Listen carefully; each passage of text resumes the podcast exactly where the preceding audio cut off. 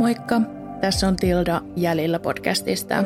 Mä oon mukana Eikästin uudessa palvelussa, jonka kautta sä voit saada kuunneltavaksi kuukausittain yhden ylimääräisen Jäljillä jakson ja lisäksi mahdollisuuden kuunnella kaikki mun jaksot ilman podcastin ulkopuolisia mainoksia kolmen euron ja 72 sentin kuukausimaksulla. Jakson kuvauksesta löytyy linkki palveluun, josta sä löydät kaikki tarpeelliset lisätiedot.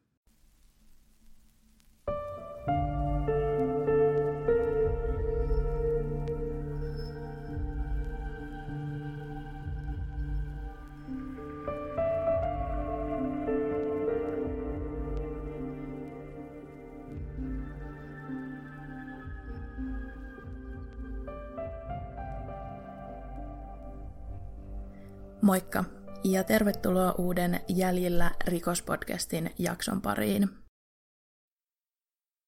Niin kuin moni ehkä jo huomasi jakson nimestä ja kuvauksesta, niin tällä kertaa on luvassa vähän erilainen jakso. Multa on aika monta kertaa toivottu, että mä tekisin sellaisen jakson, missä mä kertoisin, jos joku mun jaksoissa käsittelemistä tapauksista on ratkennut tai jos niihin on tullut jotain merkittävää uutta tietoa tai jos jostain on vaikka annettu tuomioita. Ja nyt mä päätin, että mä voisin tehdä tämmöisen jakson vihdoinkin. Mä oon miettinyt tätä itsekin jo pidemmän aikaa, mutta en ole vaan saanut aikaiseksi. Nyt sain ja tässä tämä jakso olisi. Mä googlailin kaikki mun käsittelemät aiheet läpi ja oli oikeastaan aika kiva huomata, että vaikka tosi moneen tapaukseen ei ollut tullut mitään uutta tietoa, niin näistä tapauksista on kuitenkin kirjoitettu esimerkiksi uutisjuttuja tosi paljon ja monesta löytyi tältä vuodelta tai viime vuoden lopulta jotain uutisartikkeleja. Eli selvästikään näitä tapauksia ei todellakaan ole unohdettu, vaikka ei näihin välttämättä ole tullut mitään uutta tietoa tai mitään ratkaisua tai muuta.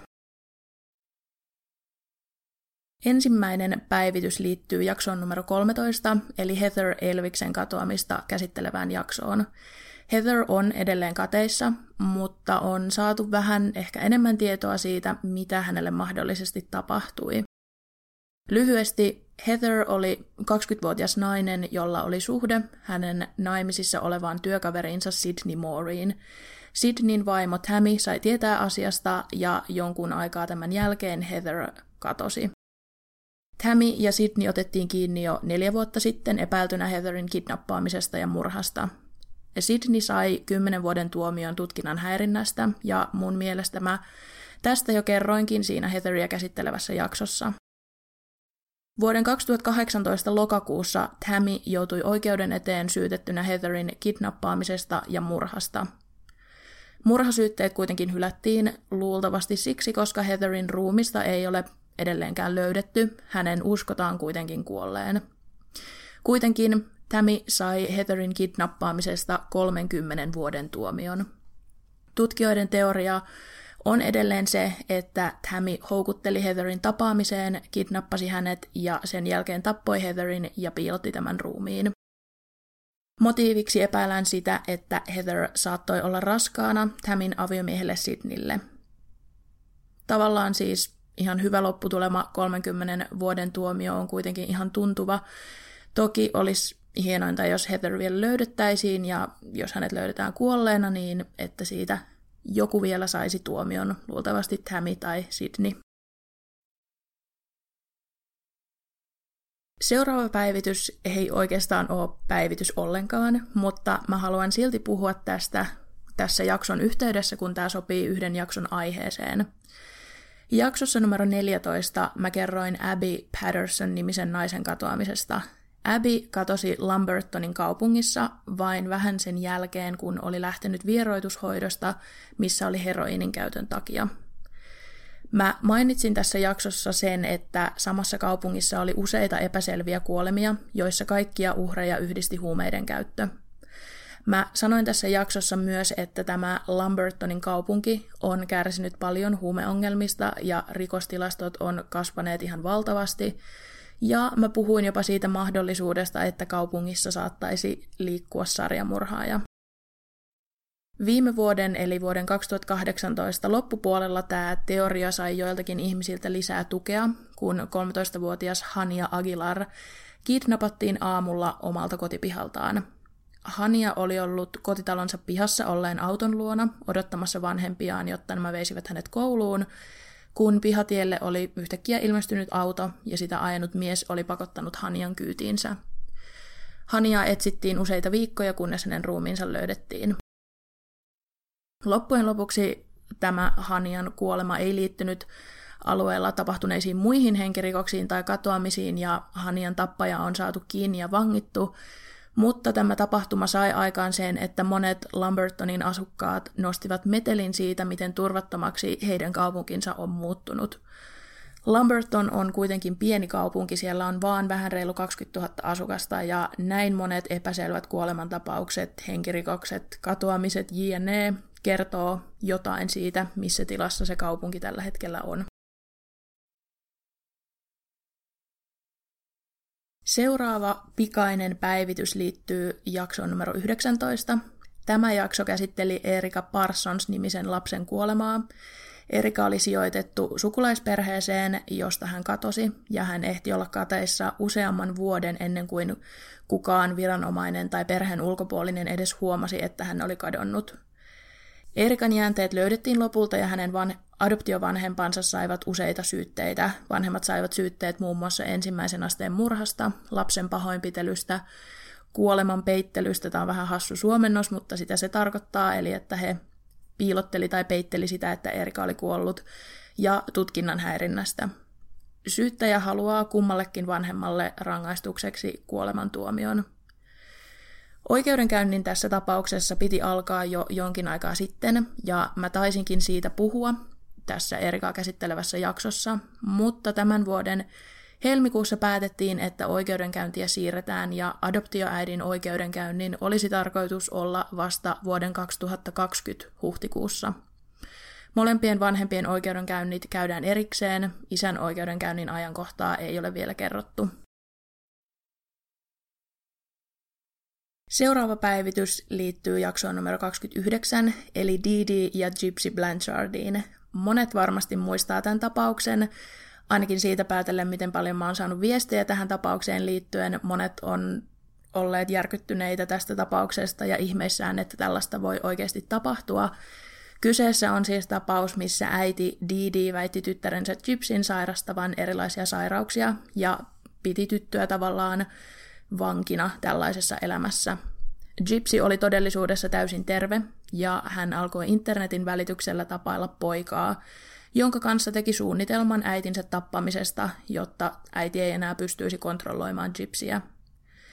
Gypsy itse sai äitinsä tappamisesta kymmenen vuoden tuomion, tosin hän ei itse varsinaisesti osallistunut äitinsä tappamiseen, vaan hän suostutteli poikaystävänsä tappamaan Didiin ja kuunteli viereisessä huoneessa, kun poikaystävä tappoi äidin. Kun mä julkaisin jakson, niin Gypsyn poikaystävä ei ollut vielä saanut tuomiota, mutta helmikuussa 2019 poikaystävä eli Nikolas tuomittiin elinkautiseen vankeusrangaistukseen Didin murhasta. Nikolas ja hänen puolustustiiminsä olivat hakeneet huomattavasti lievempää tuomiota tai jopa syytteiden perumista, koska Nikolas on autistinen – Syyttäjän puolen lääkärin mukaan autismi on kuitenkin lievää, eikä sitä voitu pitää lieventävänä asiana tuomiossa, joten Nikolas sai elinkautisen vankeusrangaistuksen. Tämä on jonkin verran herättänyt vähän närää ihmisissä, että miksi Gypsy sai vain 10 vuotta ja Nikolas sai elinkautisen, vaikka kyseessä oli tapaus, missä Gypsy suostutteli Nikolasin tekemään tämän henkirikoksen. Mutta no, lopputulema on kuitenkin tämä. Tästä koko Gypsy ja Didi-tapauksesta on muuten tullut TV-sarja, joka on katsottavissa HBOlla. Se on siis näytelty sarja, joka perustuu tähän, tähän Gypsyn ja Didin elämään. Yksi pieni, mutta tavallaan tosi merkittävä päivitys on tullut myös jaksoon numero 35. Tässä jaksossa käsiteltiin Darlie Routieria, joka sai tuomion lapsensa tappamisesta – Tämä tapaus oli se, missä Darley väitti, että heidän kotiinsa oli tunkeutunut ulkopuolinen henkilö, joka oli puukottanut häntä ja lisäksi hänen kahta poikaansa, jotka molemmat kuolivat. Vaikean oikeudenkäynnin jälkeen Darley todettiin itse syylliseksi ja hän on tälläkin hetkellä vankilassa odottamassa kuolemantuomiota. Vuoden 2019 alkupuolella kuitenkin uutisoitiin, että nimekäs järjestö Innocent Project ottaa Darlin niin sanotusti asiakkaakseen, vaikka Darley ei tästä mitään siis maksakaan. Innocent Project on vuosien ajan vapauttanut Yhdysvalloissa syyttömänä istuneita vankeja.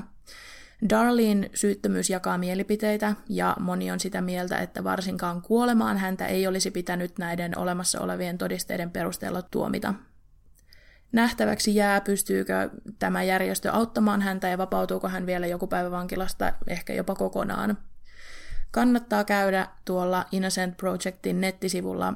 Löytyy helposti googlettamalla. Sieltä löytyy tosi uskomattomia tarinoita siitä, miten tämä järjestö on onnistunut auttamaan vankeja, jotka on istuneet vuosikausia vankilassa syyttömänä. Muistaakseni pisimpään istunut istui reilusti yli 30 vuotta vankilassa ennen kuin vapautui. Ja nyt kun mä itse jumituin vähän selailemaan näitä, niin mulle tuli mieleen, että ehkä näistäkin tapauksista voisi tehdä jonkinlaisen jakson, missä puhuisi vaikka muutamasta tällaisesta, tällaisesta tapauksesta, missä henkilö on todettu syyttömäksi vuosien vankilassa istumisen jälkeen. Tammikuussa 2019 mä tein jakson Raisa Räisäsestä ja maaliskuun loppupuolella uutisoitiin, että poliisi on pyytänyt havaintoja joistakin ulkomaalaisista henkilöistä, jotka asuivat Raisan katoamisen aikaan Multisillan alueella Tampereella. Myöhemmin uutisoitiin, että joitakin vihjeitä näihin miehiin liittyen oli myös tullut. Tämän enempää tätä asiaa ei ole kommentoitu ja Mä en löytänyt uutisia siitä, että onko oikeasti jotain tärkeitä henkilöitä tavoitettu vai ei. Samalla näissä uutisissa mainittiin, että mikäli mitään ratkaisevaa ei löydy ennen vuoden 2019 lokakuuta, niin rikosnimike tässä tapauksessa muutetaan taposta murhaksi. Tappo vanhenisi tämän vuoden lokakuussa, murha taas ei vanhene koskaan.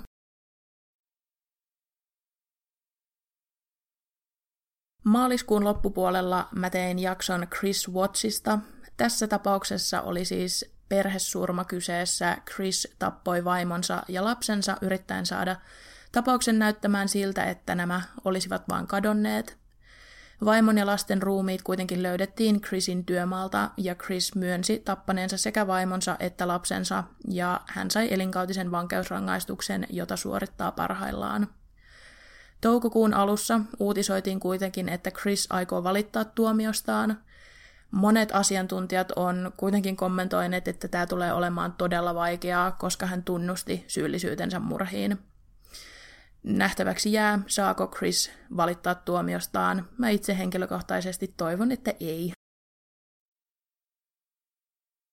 Vaan muutama viikko sitten mä tein jakson Buudumjärven murhasta, ja nyt vähän aikaa sitten julkaistiin useita uutisia, joiden mukaan Buuduminjärvellä, sillä alueella, missä neljä nuorta murhaajana leiriytyivät, järjestetään arkeologisia kaivauksia. Monet uutisjutut sai tämän kuulostamaan vähän siltä, kun siellä tutkittaisiin jotenkin tätä murhaa, mutta kyseessä on oikeasti vain Helsingin yliopiston arkeologian opiskelijoiden projekti, jossa he tekevät kaivauksia alueella – Erään opiskelijan mukaan kaivaukset ei siis liity mitenkään tähän murhaan, eivätkä he oleta löytävänsä sieltä mitään tärkeää, mutta kuka tietää, kaikki on varmaan ihan mahdollista. Mun ymmärtääkseni nämä kaivaukset tehtiin jo ja jonkin verran erilaisia leirielämään liittyviä tavaroita otettiin paikalta talteen. Hauska sattuma oli se, että kun mä googlailin tätä Puudumjärveä ja mä ajattelin, että tähän tuskin on tullut mitään uutta, koska siitä on niin vähän aikaa, kun mä kun mä tämän jakson tein, niin itse asiassa just tänään nauhoituspäivänä, eli torstaina, oli julkaistu joku tällainen artikkeli, missä pohdittiin sitä, että minkä takia Buudumjärven murha kiinnostaa ihmisiä edelleen. Se oli ihan mielenkiintoinen, mielenkiintoinen artikkeli, löytyi Ylen sivuilta.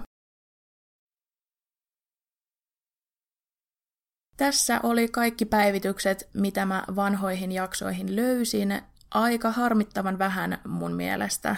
Yksikään mun käsittelemä selvittämätön tapaus ei ole selvinnyt, mikä on tosi harmi, mutta ehkä vielä joskus jonain päivänä selviä, joku selviää.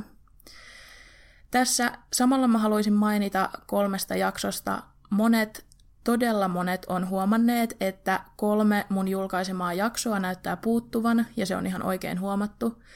Mä oon näiden jaksojen julkaisujen jälkeen poistanut tai oikeastaan piilottanut ne jaksot, koska mä oon itse huomannut niissä myöhemmin jonkun virheen, tai koska mä en ole ollut niihin myöhemmin muuten vaan tyytyväinen. Ne on siis piilotettu ihan kaikkialta, eikä niitä pysty kuuntelemaan. Mä ihan suoraan sanottuna luulin, että kukaan ei noteraisi näitä jaksojen puuttumista, tai jos joku huomaiskin, niin kukaan ei siitä sen enempää ihmettelisi. Mutta mä saan näistä oikeasti lähes viikoittain kyselyjä, että missä ne jaksot on ja pystyykö niitä jostain kuuntelemaan. Tällä hetkellä siis ei pysty kuuntelemaan. Mä oon miettinyt, että mä tekisin näihin jaksoihin korjaukset. Mulla on kuitenkin ne käsikirjoitukset vielä tallella ja laittaisin ne taka- takaisin kuunneltavaksi, mutta mä en tiedä, nyt mulla ei ole ollut aikaa tällaiseen, mutta ehkä vielä joskus.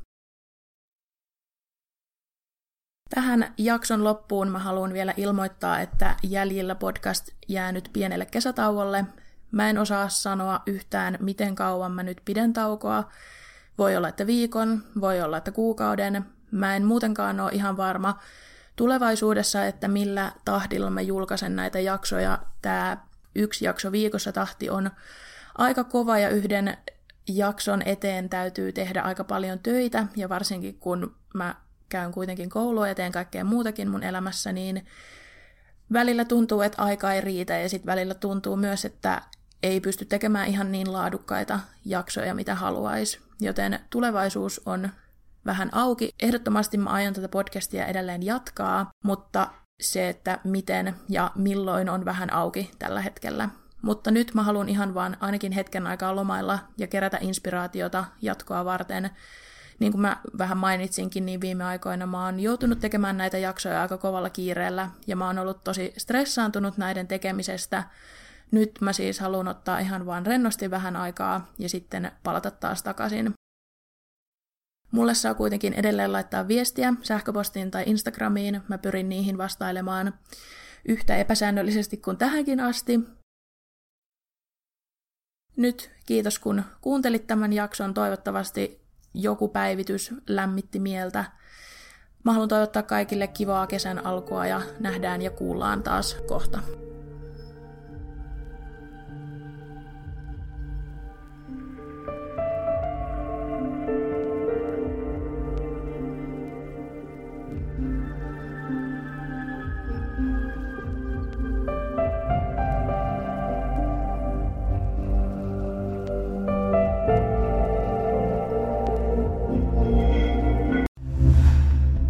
Kuuntelit Podmin Premium-podcastia. Haluatko löytää lisää samankaltaisia podeja tai vaikka ihan uusia tuttavuuksia? Lataa Podmin sovellus App Storesta tai Google Playsta ja saat kokeilla palvelua kaksi viikkoa ilmaiseksi –